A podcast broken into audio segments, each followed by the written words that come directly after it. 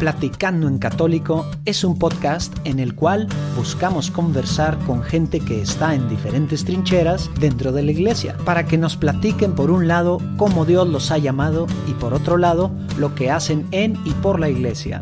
De esta forma esperamos conocer más a la iglesia de hoy en día, enriqueciéndonos de testimonios y dándonos ánimos para entender nuestra vocación y lugar en la iglesia, así como respetar, pero sobre todo amar más a nuestra madre iglesia.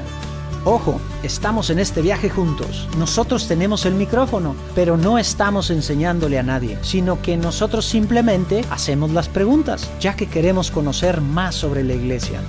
Si decimos alguna incoherencia, por favor háganoslo saber en nuestras redes sociales. Agradeceremos mucho sus consejos.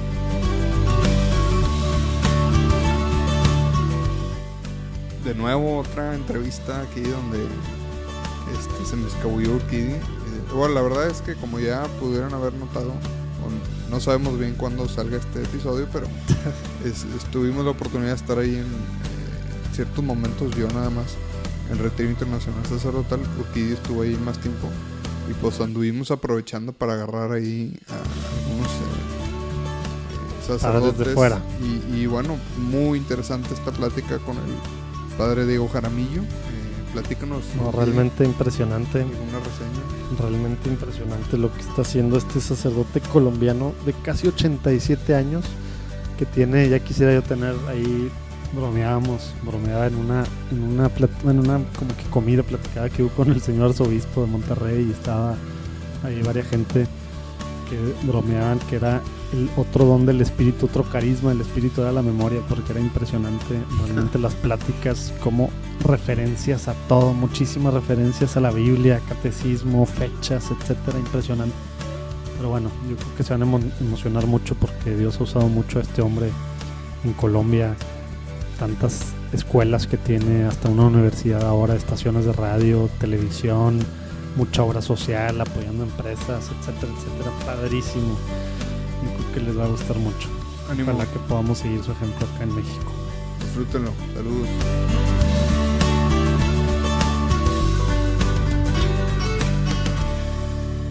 Muy bien, Padre Diego, pues finalmente se nos hizo la entrevista después de varios días. Muchas gracias.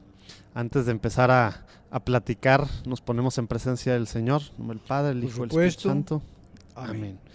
Señor Jesús, te pedimos que, estés con nosotros en estos momentos, en esta platicada que vamos a tener, que seas tú el centro de, esta conversación, que podamos conocerte más, que podamos conocer más a la iglesia y seguirnos enamorando de ella, Señor. También te pedimos que abras los oídos espirituales, el corazón de quienes nos están escuchando, Señor quédate con nosotros. Amén. Padre, Hijo, el Espíritu Santo. Amén.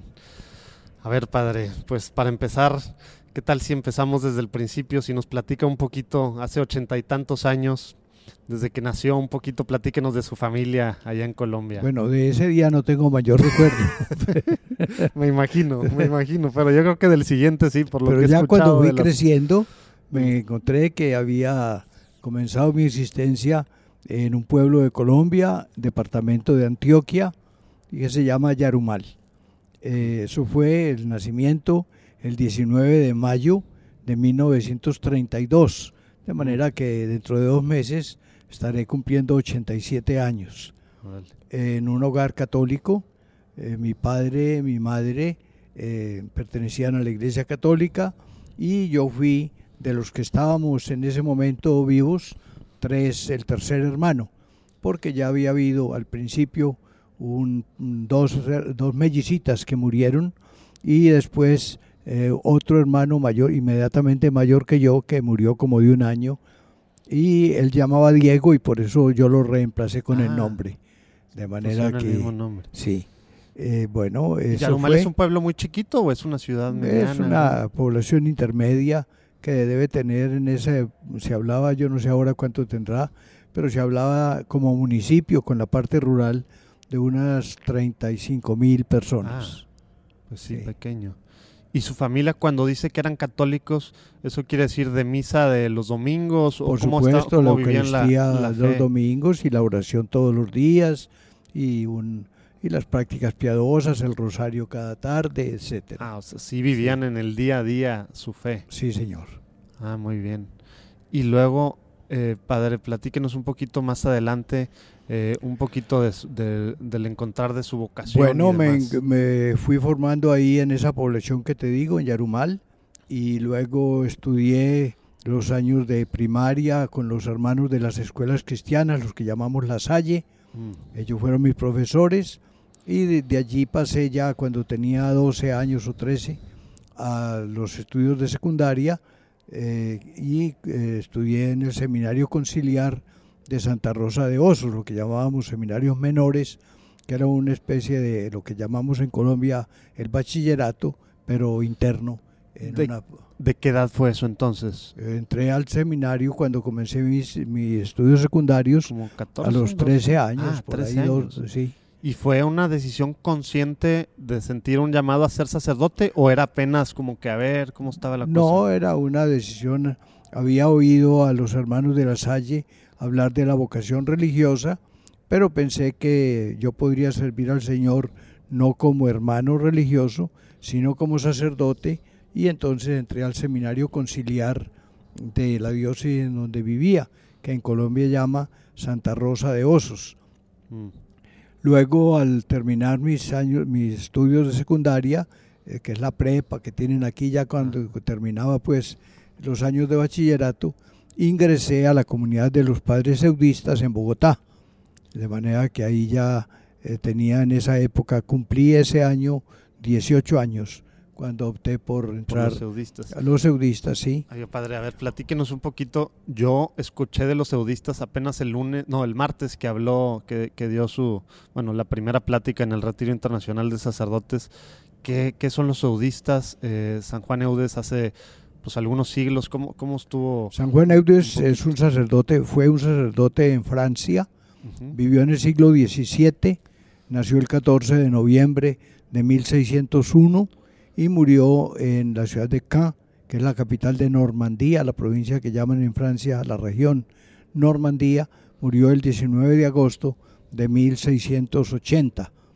Eh, Juan Eudes fue un, eh, era sacerdote de un grupo de sacerdotes que se llamó primero el oratorio y luego él fundó su propio grupo de sacerdotes a los que denominó Congregación de Jesús y María, que con el tiempo, aunque ese es el título oficial, el nombre oficial, eh, nos suelen llamar en muchas partes eudistas, Mm. precisamente para recordar el apellido del fundador de San Juan Eudes. Juan Eudes fue un predicador, un sacerdote predicador apostólico.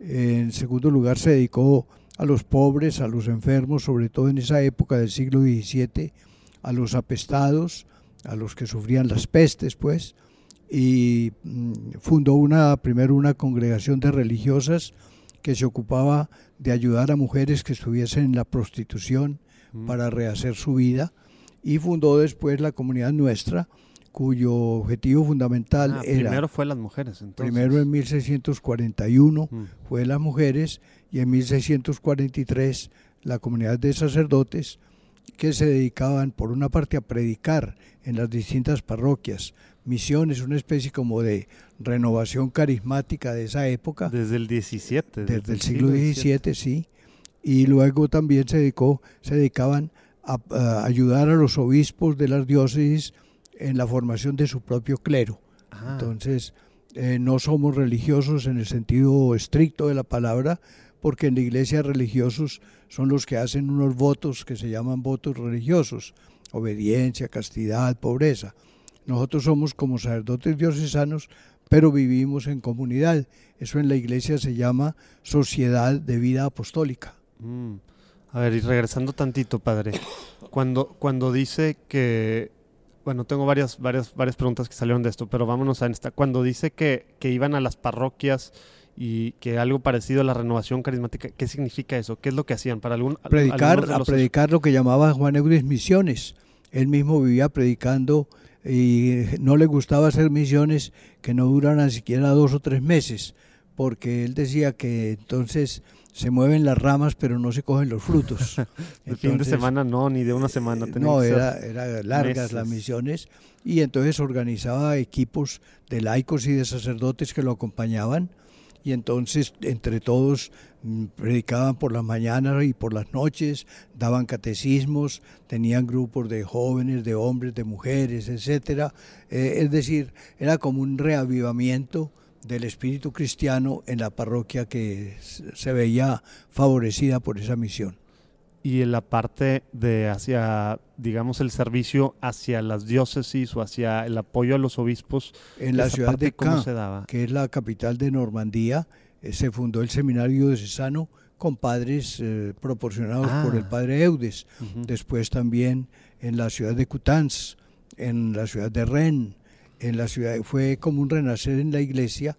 Ya había pasado el concilio de Trento, que había sido en el siglo XVI, siglo anterior, y en el siglo en el concilio de Trento se había hablado de la conveniencia de fundar seminarios en las diócesis, pero nadie había llevado a cabo esa experiencia. Pero hubo simultáneamente con el padre Eudes varios sacerdotes en Francia que comenzaron con esa experiencia. Uno fue San Vicente de Paul, que fundó los ah. padres vicentinos o las aristas.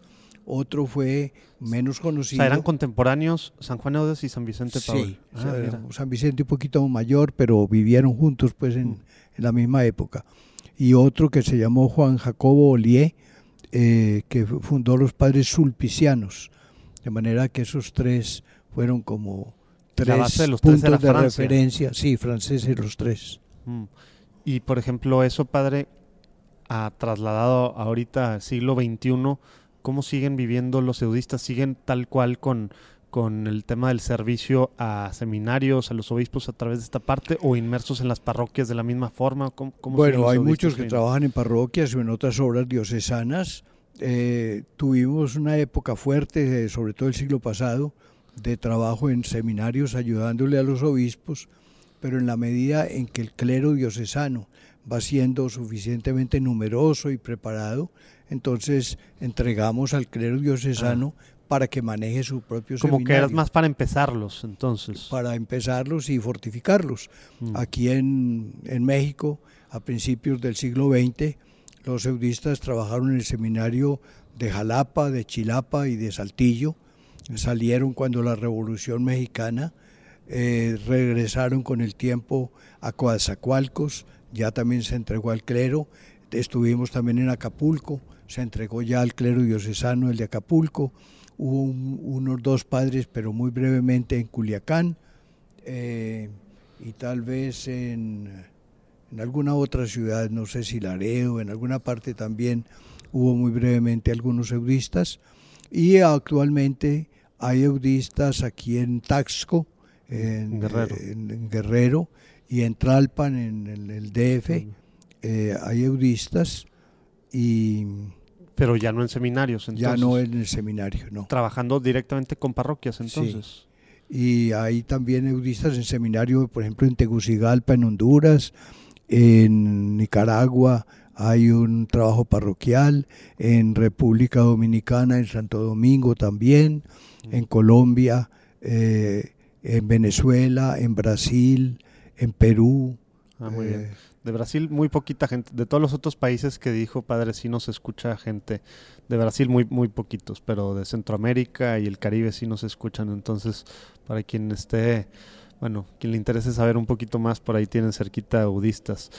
Y entonces, padre, por ejemplo, el tema de, el tema de, bueno, regresando al tema de las mujeres, sigue la rama eh, que fundó un poquito antes de. Bueno, de, esa rama que fundó San Juan Eudis, que se llamó Nuestra Señora de la Caridad del Refugio, brotó otra comunidad con el tiempo muy parecida únicamente que en su organización tenía eran más centralistas que se llama el Buen Pastor y después el Buen Pastor y el Refugio con otra comunidad fundada por un padre budista se han unido eh, por la escasez de vocaciones en varios países y ahora se llama Nuestra Señora de la Caridad del Buen Pastor. Ah, ok. ¿Y sigue de alguna forma relacionada con los eudistas? Sí, son hermanas nuestras en espiritualidad. ¿Y hay en México?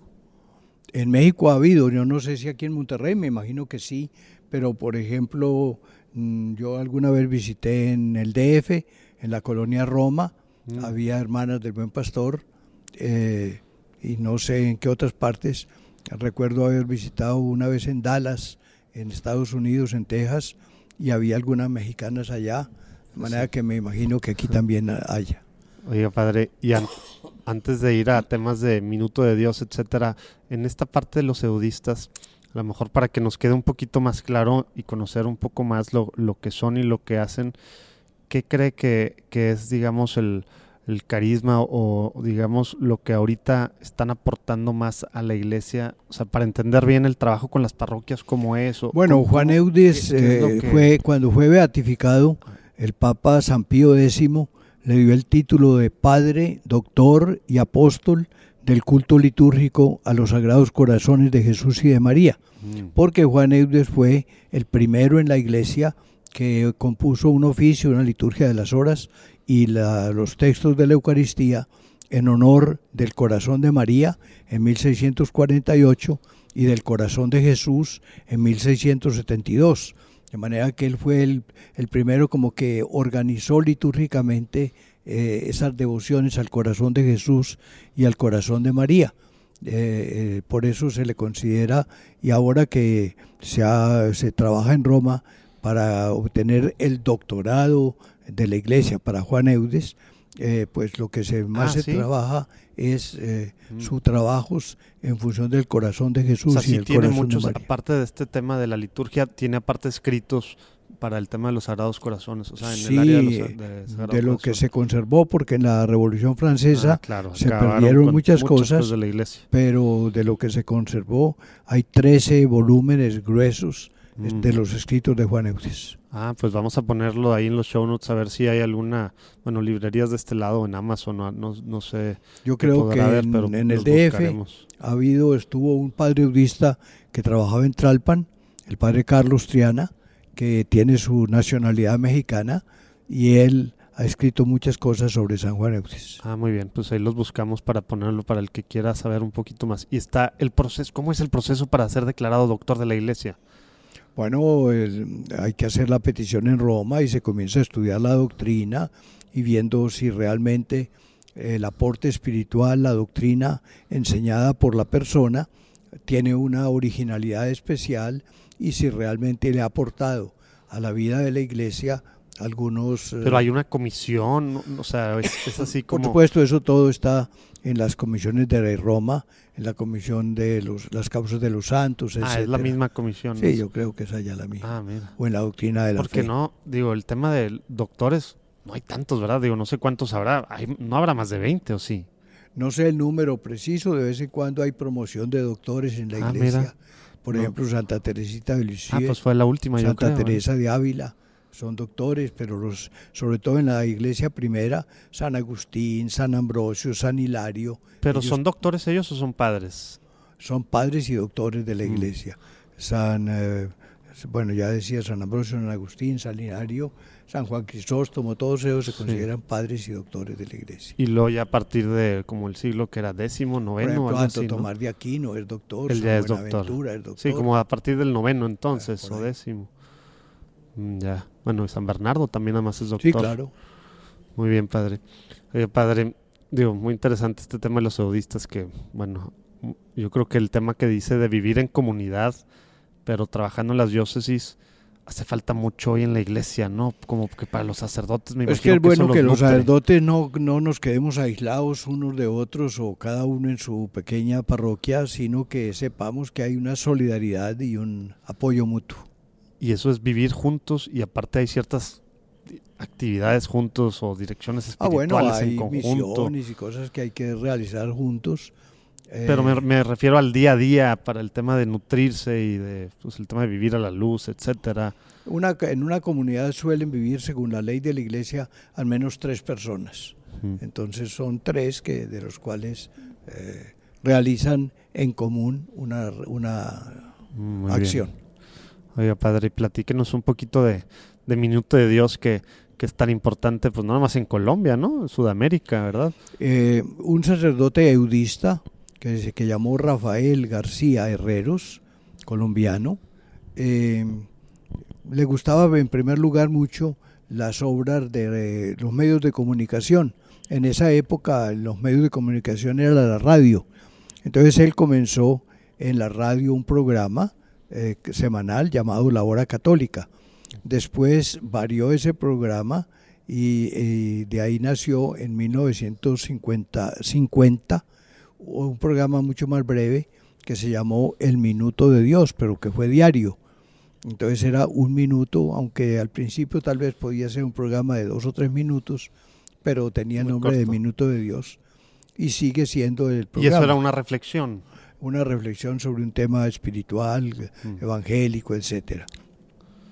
Ese programa pasó a la televisión colombiana y se, eh, por primera vez se emitió por televisión el 10 de enero de 1955.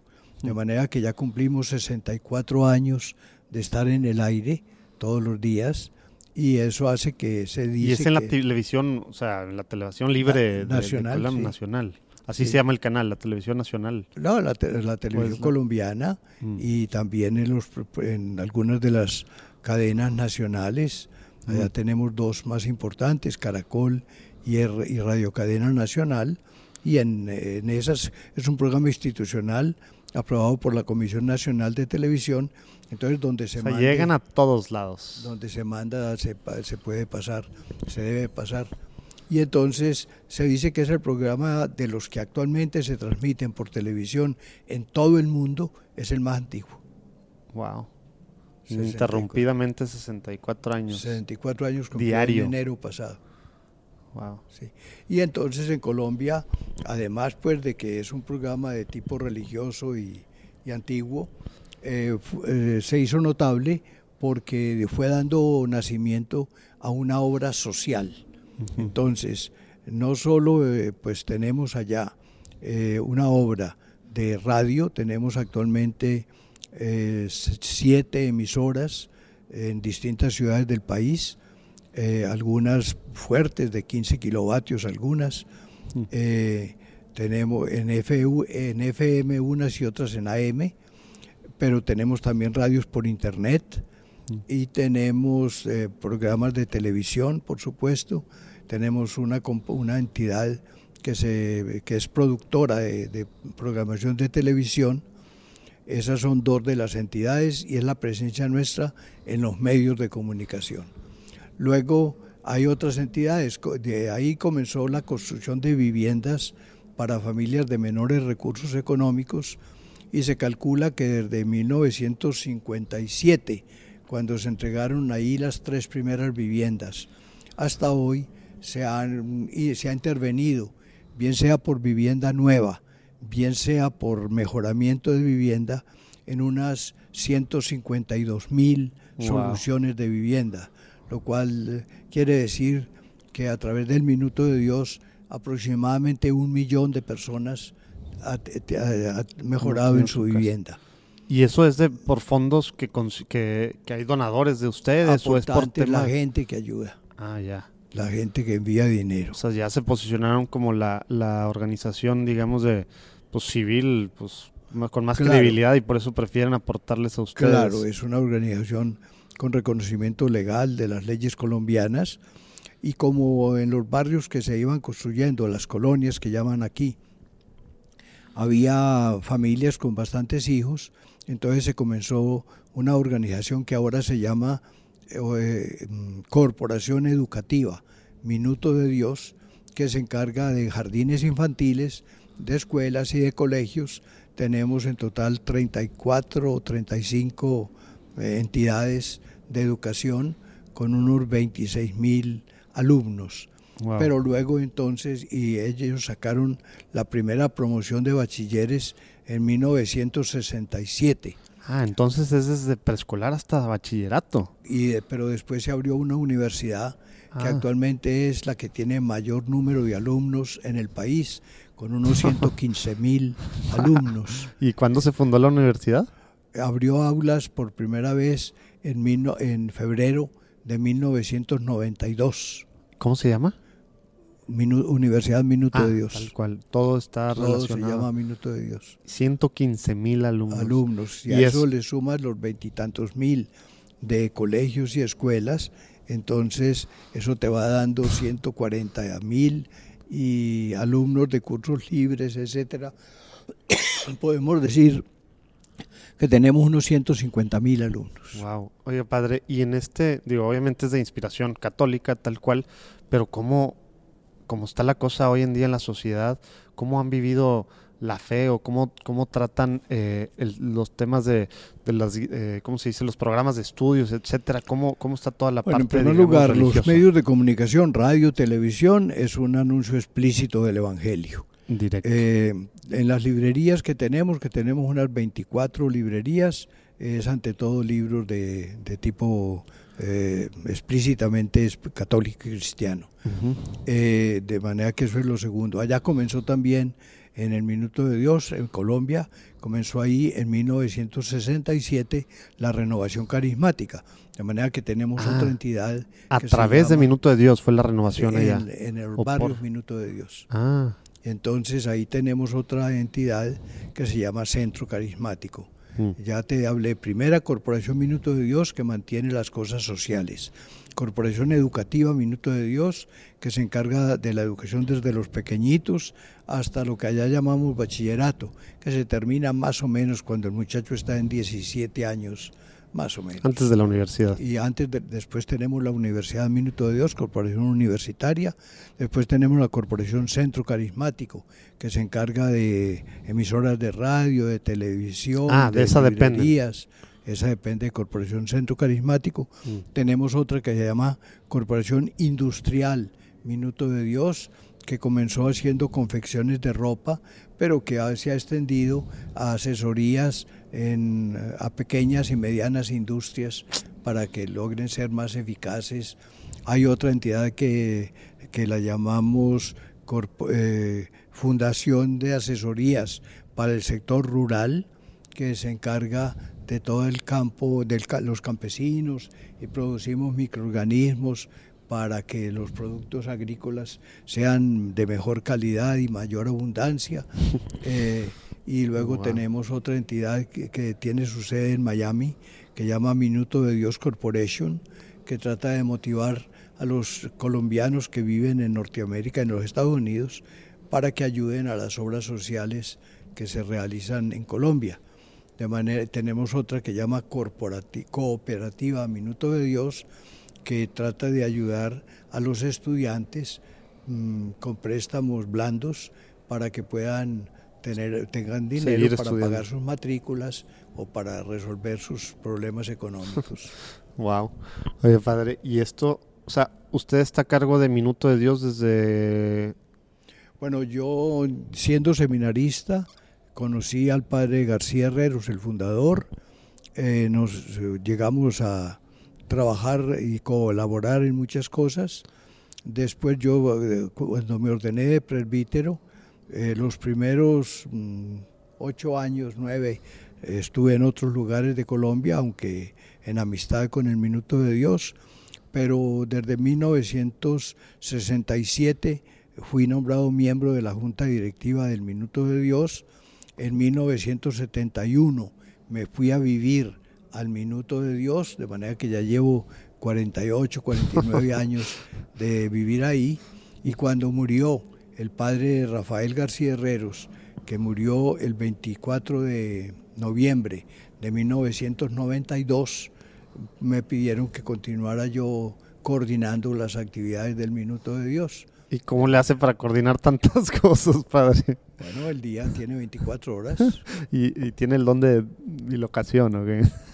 No he tenido todavía ese don, entonces tengo que caminar rapidito de un lugar a otro. Por eso está tan bien a los 87 años. Sí, cierto. Perfecto, se ve camin tanto trabajo entonces y tanto caminar. Es cierto. Oye, padre, ¿y por qué cree que o sea, el han tratado de fuera del, ej- del esfuerzo de Miami, de lo que están haciendo allá, pero que es un esfuerzo que se hace con colombianos para Colombia?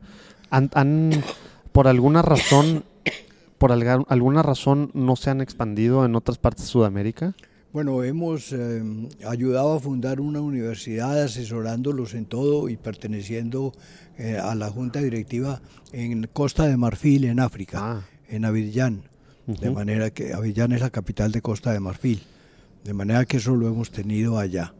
En otros países tenemos padres del Minuto de Dios, por ejemplo, hay en Nicaragua actualmente, hay en Perú, eh, pero la, la obra Minuto de Dios como tal realmente no está en Colombia. Y me da, me da digo, es impresionante entonces lo que en estos, pues ya no sé cuántos, 60 años han logrado, han logrado hacer por todos lados, digo, la parte social, etcétera, una parte que se me hace que es, que no es tan común para la iglesia hoy en día y que hace mucha falta, toda la parte de los medios de comunicación, porque la iglesia tradicionalmente ha hecho algunas de las otras cosas que usted hace, no al, no al nivel, en la parte de agricultura y al tema de los de las microempresas, etcétera, y escuelas, pues no, no algo en siglo XX, XXI, yo no creo que a ningún otro orden lo haya hecho de esta, de esta forma que lo han hecho ustedes.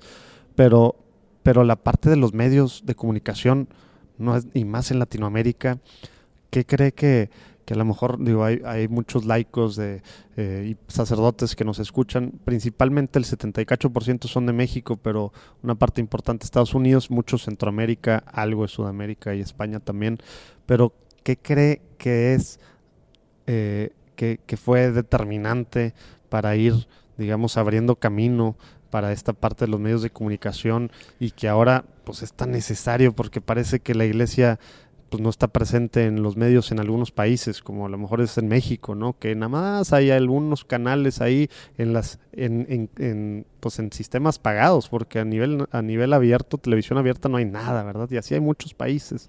Bueno, como te dije, el padre Rafael comenzó con un programa radial que pasó después a la televisión y eso dio una presencia primera en los medios. Cuando apareció la renovación carismática se abrieron librerías. Eh, habíamos tenido antes alguna experiencia con una editorial eh, de imprenta, pero ahora en la renovación no tenemos imprenta, sino que preparamos los libros y folletos que se hacen editar Mm. eh, afuera. Eh, pero entonces en esos tres campos hemos incursionado. Tenemos una radio, dos, dos emisoras de radio, una de música y una de noticias por internet, que tienen un cubrimiento sobre todo a colombianos o latinos que no viven en el continente ame- latinoamericano. Eh, entonces mucha gente lo sigue de otras partes. Eh, se llama RCC, Lo vamos a Radio. poner ahí en la, en la lista de los show notes. rccradio.fm. Eh, ese, eh, esa es una radio que tiene muchos auditores eh, y va solo por internet. Y tenemos otra en la línea de música. Bueno, entonces así comenzó nuestra experiencia. Por supuesto que cuando comenzamos la universidad se abrió una facultad de medios de comunicación Claro. también.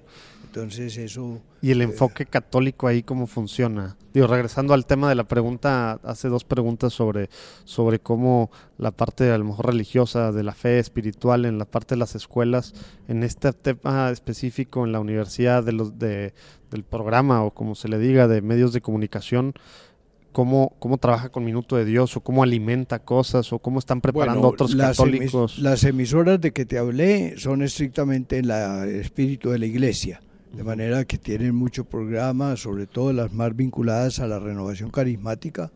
Tiene mucho programa de oración, de música sagrada, de enseñanza bíblica, de cursos, de bueno, de manera que en ese sentido no hay problema en las emisoras nuestras. El programa Minuto de Dios sigue siendo un programa de televisión, sigue siendo un programa netamente confesional católico, de manera que no tenemos problema. En la formación de los muchachos de la universidad que siguen los cursos de comunicación social, los comunicadores sociales y periodistas, por supuesto que hay que respetar las convicciones de, de los jóvenes según la ley universitaria del país, pero pues eh, el que va a Minuto de Dios sabe que de alguna manera, aunque se le respete, pues es una orientación de acuerdo a los valores del Evangelio. Y, y lo que ha sido así para, para estar, eh, digamos, tan presentes entonces, algo simplemente es, siguieron, digo, empezaron por algo chico como es el radio y luego ya el tema de, de los medios, de, de, todas las estaciones que nos dijo que tienen FM y AM y de la parte de, de televisión, hoy en día han tenido que ajustar diferentes cosas con todo el, precisamente el tema del, del internet y demás. Cada vez se va ampliando más la presencia en internet, por supuesto, y, y ha habido eh, personas del Minuto de Dios que han actuado mucho en las redes eh, o que han tenido pues eh, seguidores en sus programas, etcétera. De manera que, pero ese es un desafío permanente en la iglesia, como tú mismo lo insinúas. Es que se me hace tan impresionante lo, todo tener tantas, que tengan tantas cosas así en los medios de comunicación que al menos para México es una realidad muy Lo que muy pasa diferente. es que primero en Colombia no ha habido las eh, dificultades que ustedes han tenido en la ley aquí, Bueno, de manera que en ese y sentido después de la revolución. eh, con- sí, hemos tenido mucha mayor libertad. Y en segundo lugar, también el hecho de que lo espiritual haya estado complementado con lo social y que socialmente y educativamente la obra del Minuto de Dios tiene una importancia en el país, es una obra conocida. Entonces yo creo que eso todo nos Eso abre ha puertas. ayudado, sí, nos ha abierto muchas puertas. Sí, porque ya tiene mucha credibilidad en la parte social y, y, Y pues es es un tema, son obra en su esfuerzos conjunto, integrales. todas esas obras que te conté, es una obra- yo creo que tenemos actualmente, mm, así que haciendo un cálculo rápido, por ahí unos 10.500 trabajadores que al- eh, con salario, de manera que pues entre profesores, maestros, eh, em, oficinistas, en fin, entonces Pues está una eh, corporación 10 mil, más de 10 mil personas con contrato de trabajo, pues eso implica una acción muy grande. tremenda. Oye, padre, eh, Colombia, bueno, como todos sabemos, sobre todo las últimas dos décadas del siglo pasado, pues pasó tiempos difíciles, hubo pues de todo, ¿no? Eh, algunos países ahorita, de, gente que nos escucha, nosotros México, pues estamos queriendo salir de situaciones complicadas en temas de violencia y también del control del narcotráfico y, y pues bueno, de tantas otras cosas relacionadas al final que afectan la paz, que nos afectan la paz. Eh, la parte, ¿cómo, cómo ustedes sobrevivieron esa parte o cómo fueron, qué, qué hicieron, eh, digamos, como grupo pues, católico, tanto los eudistas como a lo mejor acá directamente con el, tempo de, eh, con el tema de Minuto de Dios, para influir en la sociedad, para tener una paz, digamos, pues sí, pues paz, paz social, ¿no? Que a lo mejor necesitamos, pues tanto laicos como, como clero de, de otros países, pues seguir el ejemplo de lo que ustedes hicieron allá, que pues ahorita, pues Colombia es otra cosa, ¿no? Bueno, los programas de radio, televisión, etcétera, pues siempre han llevado una palabra de paz, eh, no partidista, eh, porque pues allá hemos tenido, por una parte, años, bastantes años de violencia que de alguna manera se marcó con, el, con ideologías partidistas, bien sea con la extrema izquierda, si así llamamos al comunismo, o bien sea en las dos grandes formas más tradicionales que ha tenido la política latinoamericana de partidos más de derecha o más de izquierda. Entonces nosotros hemos procurado no quedar vinculados propiamente ni a la derecha ni a la izquierda, sino llevar el mensaje de la iglesia eh, respaldando siempre, si las hay, orientaciones del episcopado colombiano. Eh, y entonces mm, eso no quiere decir que, estemos de espaldas al mundo político, porque desde el principio eh, hubo siempre un diálogo con los presidentes del país y, y sigue habiéndolo, ¿no? De manera que eh, no, no, estamos ajenos a la realidad política, pero hemos respetado las tendencias, no hemos, no hemos tomado opción por ningún partido político. Pero, por ejemplo, en, en relación tal cual a, pues digamos, a la, a la guerrilla, bueno, a la, a la FARC y a, y, a, y a, tantas cosas, platicaban hace ratito de, del, del, padre García hay un llamamiento a Pablo Escobar, etcétera, ¿verdad? Bueno, eso, ese más que a la violencia de tipo político, guerrilla, era a la violencia de tipo narcotráfico. Mm. Entonces... Ah, claro, porque hay que diferenciar, ¿verdad? Los que estamos de fuera, la guerrilla sí era un tema político 100%, ¿verdad? Por lo menos en Aunque luego se ligó un poco, La guerrilla se ha vinculado al narcotráfico eh, porque se volvieron vendedores de coca.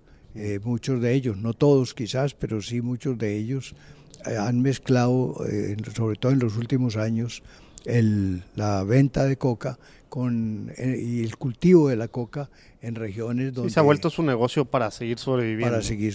para Pero el tema de la violencia entonces sí es, sí es qué bueno que, lo aclara, porque a lo mejor no, bueno, no a lo mejor no estuvo bien mi, mi pregunta, más con el tema del narcotráfico, entonces, ¿verdad? ¿Cómo, cómo, entonces, ha sido el, narcotráfico, precisamente para... Eh, comenzó con violencia también, pero era violencia como para defender el negocio. No era tanto que violencia ideológica, sino mm. violencia económica. Eh, poder. Eh, poder. Eh, entonces hubo, hubo narcotraficantes fuertes, padrinos de la venta de la droga. Sobre todo tuvimos en la historia un, un hombre llamado Pablo Escobar, Pablo Escobar Gaviria, y Pablo Escobar optó por evitar que los que hubiera leyes que lo extraditaran a los Estados Unidos o que según los convenios que había oficialmente o por que no los atacaran suficientemente, optó por formas muy violentas, como por ejemplo la, la explosión de un avión en vuelo, por ejemplo explosiones con, de camiones eh, cargados de dinamita cerca de edificios o a, em, lugares donde había bastante gente, cosas de esas. el tema era el miedo como, como herramienta para, para que la gente no estuviera en contra. Para y para que no lo, no lo, bueno, no lo persiguieran. Entonces, eh, y entonces en ese momento el padre Rafael García Herreros, eh, por televisión, comenzó a mandarle, hombre, sí, ¿por qué no se entrega? Directamente eran llamados a él. Sí, sembremos la paz en Colombia, etcétera. Y él respondió, él respondió y hubo la entrega de Pablo Escobar que fue acreditada por el padre Rafael. El padre Rafael lo acompañó hasta la puerta de la ah, cárcel. De plano. Sí, o sea, sí fue, no nada más, bueno, pues dicen que influyó. Directamente sí vio él lo de Minuto de Dios, estaba escuchando. No, y hubo alguna que otra carta y entonces se pusieron de ah, acuerdo y lo llevó a la cárcel. Vamos a ver si, encontramos ahí algunas de esas. Ah, de estar documentado, ¿verdad? Para que lo pongamos ahí en los show notes. Pero finalmente, el tiempo que Pablo Escobar permaneció en la cárcel él continuó con su, no, fue una conversión como el padre lo esperaba, sino porque él decía, no, pues esto hay que acabarlo, pero acabémoslo y, y, comencemos las normas de la legalidad. Él desde la prisión siguió manejando, más bien lo, tomó como un subterfugio para seguir una casa diferente. organizando, sí. Eh, y alcanzó Pablo Escobar a escaparse de la cárcel antes de que el padre muriera, pero murió en ese mismo año, mm. de la escapada de la cárcel. Eh, pero bueno, ah. fue, yo creo que en su momento fue un esfuerzo muy valioso, aunque después no suficientemente bien aprovechado, ¿no? Utilizado. Pues sí, no, pues es que aparte con el poder que tenía, digo, igual con el tema del Chapo, ¿no? Controlan todo desde adentro de la cárcel y, y es fácil escaparse con la corrupción, etcétera, etcétera. Oiga, padre, pues qué interesante todo este tema. Eh, yo creo, digo, vamos a pasar a, la última sección que le platico un poquito. La última sección, padre, es una, es una sección de preguntas rápidas. Entonces, tal cual, en una o dos oraciones que nos pueda contestar. Para empezar, ¿qué significa ser católico hoy en día, padre? Creer en Jesucristo en, unión con el Papa como sucesor y los obispos como sucesores de los apóstoles. Hmm, muy bien, muy, muy concreta. ¿Qué buen tip práctico podría dar a un católico que quiere ser santo hoy en día con la sociedad? Que lea el Evangelio y trate de cumplirlo. suena, suena muy fácil, pero es muy difícil, ¿verdad? Bueno. pues sí.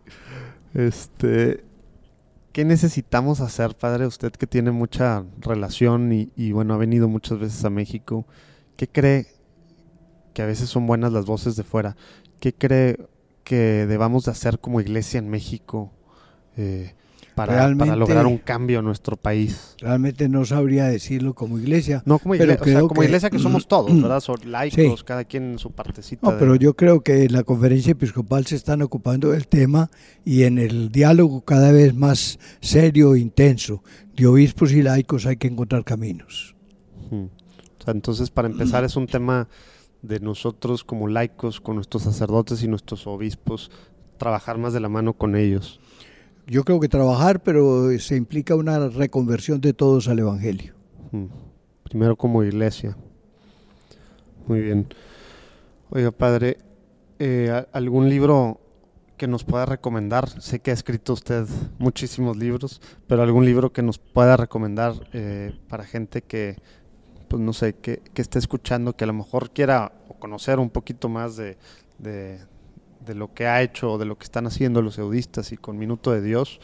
Eh, bueno, yo escribí algún libro que llama Una vida y una obra, es la vida y la obra del padre Rafael García Herreros, y yo creo que ese es como un testimonio mm. de lo que él que quiso hacer y de lo que pudo realizar. Ya. ¿Estará a la venta por acá o en Amazon, etcétera? Digo, ahí lo no sabría decirte eh, si está aquí en la venta. Yo he visto algunos folleticos en la librería de acá, pero realmente han sido más bien folletos relacionados con, con la renovación carismática o con uno que otro y no en, en mucha abundancia. Eh, de manera que no me atrevo a recomendar así de Colombia bueno, ahí, porque ahí, no sé qué habrá. Bus, buscamos, pero entonces la biografía del padre García escrita por, por el padre Diego. Pues Grande. sería uno de los que me preguntas porque cubre no solo los aspectos espirituales, sino aspectos sociales. Toda y... la parte social. Wow. Oiga, padre, ¿alguna cosa que cree que, que me faltó preguntarle? ¿O que quiera añadir antes de cerrar? No, yo creo que eso sería otra enciclopedia que habría que abrir de manera que... De manera que... Oye, padre, bueno, pues muchísimas gracias por el tiempo. Antes de, antes de cerrar, normalmente no dejamos que se nos vayan con, con recomendándonos a dos personas con las que podamos platicar para que puedan tener un testimonio que necesitamos escuchar o, de, o, o una labor dentro de, de la iglesia que, que necesitamos escuchar para apoyar, para orar de alguna forma o, o, más concretamente ver formas en las que se puedan hacer algo con ellos. Que nos bueno, aquí en la ciudad de Monterrey, eh, la persona que ha sido más cercana a mí como sacerdote es el padre Pepe Garza Madero. Y tal vez como laico hay bastantes, pero eh, he visto más de cerca a, Miguel Mendoza. Eh, por decir, son dos personas. A, ver si ya cae Miguel, porque porque se, se, ha zafado de la, de, de, de la entrevista. de platicar con nosotros, pero, bueno. pero a lo mejor ya después del retiro y de todo el trabajo, yo creo que ya va a poder tener chance. Eh, si de pronto van por el lado de Tasco, allá averigüe sí, por, podemos de padre lejos Carlos Triana, yo creo que es ah, un hombre. Sí, el que nos platicó. Eh, sí, porque él conoce mucho, fue hasta hace dos o tres años, fue asesor de la renovación en el DF, de manera que o sea, los eudistas están muy, muy relacionados entonces con la renovación ahorita. Bueno, porque como en Colombia comenzó el... la renovación allá en el Minuto de Dios, entonces los eudistas que han pasado por el Minuto de Dios han tenido como ese noviciado. Sí, y Carlos Tiana estuvo allá en el Minuto de Dios. Ok, y él era el asesor de la renovación en México. Fue asesor en la Arquidiócesis de México ah, el eh, hasta, el, hasta hace dos o tres años. Ah, bueno, pues también lo buscamos a él entonces, padre. Oiga, padre, pues antes de cerrar, muchísimas gracias. ¿Podrá darnos la bendición? Por supuesto, el Señor nos bendice siempre, de manera que basta invocarlo y pedirle que nos mire siempre con sus ojos de misericordia y de amor y que nos siga enriqueciendo con la presencia del Espíritu Santo en la iglesia y de todas sus bondades y carismas y mmm, manifestaciones de amor que Él suele tener con nosotros. A ustedes que lo siga utilizando para que a través de la televisión y de la radio siga llevando el mensaje del Evangelio. Muchas gracias, Padre. Dios los bendiga. Nos vemos la próxima semana. Gracias por escuchar un episodio más de Platicando en Católico. El próximo lunes tendremos otra entrevista que nos seguirá ayudando a conocer más a la iglesia de una forma diferente Hay que estar al pendiente. Visita nuestra página de internet www.platicandoencatólico.com. Ahí encontrarás notas, enlaces y detalles de lo platicado el día de hoy, así como herramientas e información para seguir descubriendo sobre la iglesia hoy. Si te gusta Platicando en Católico y piensas que le puede hacer bien a la iglesia y a más gente, por favor envía el enlace a tus conocidos. Nos ayudará muchísimo que nos califiques donde quiera que estés escuchando el podcast. De esta forma se volverá más visible para otras personas.